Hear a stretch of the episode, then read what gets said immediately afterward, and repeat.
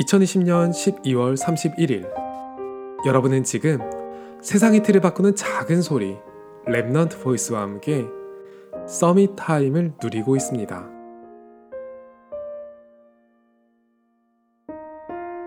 앞이 불투명하고 너무 외로워서 정신적으로 지쳐있던 한 청년이 있었습니다.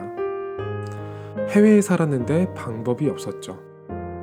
열심히 살았던 모든 시간은 낭비처럼 느껴졌고 하나님의 말씀은 목회자들이 지어내는 거짓말처럼 느껴졌습니다. 포럼을 할 때마다 답답함이 생겼습니다. 다들 힘들면서 좋은 말로 공식과 같은 복음으로 포럼을 찍어내는 건 아닐까?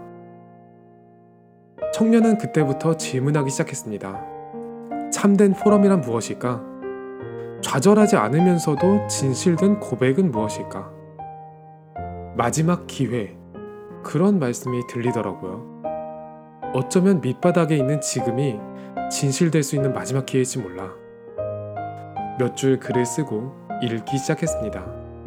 처음에는 오글거렸는데 점점 영혼의 소리가 들리기 시작했어요. 그리고 그 부족한 이야기를 들어주는 사람들이 생겼습니다. 여러 나라에서, 군대에서, 교회에서, 화목한 가정의 식탁에서, 그리고 어머니의 태중에서. 어느새 청년에게는 램디라는 이름이 생겼습니다. 그리고 마음에 가득한 소망이 생겼습니다. 지속하고 싶다. 237개 나라에서 그리고 후대들이 예수 그리스도가 사실이라고 고백할 그날까지 함께하고 싶다. 세상의 틀을 바꾸는 작은 소리.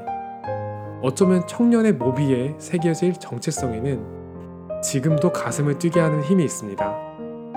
그리고 큰 소리가 되지 못해 부끄러워했던 청년이 17개월 동안 회복해온 작은 것에 대한 감사가 담겨 있죠.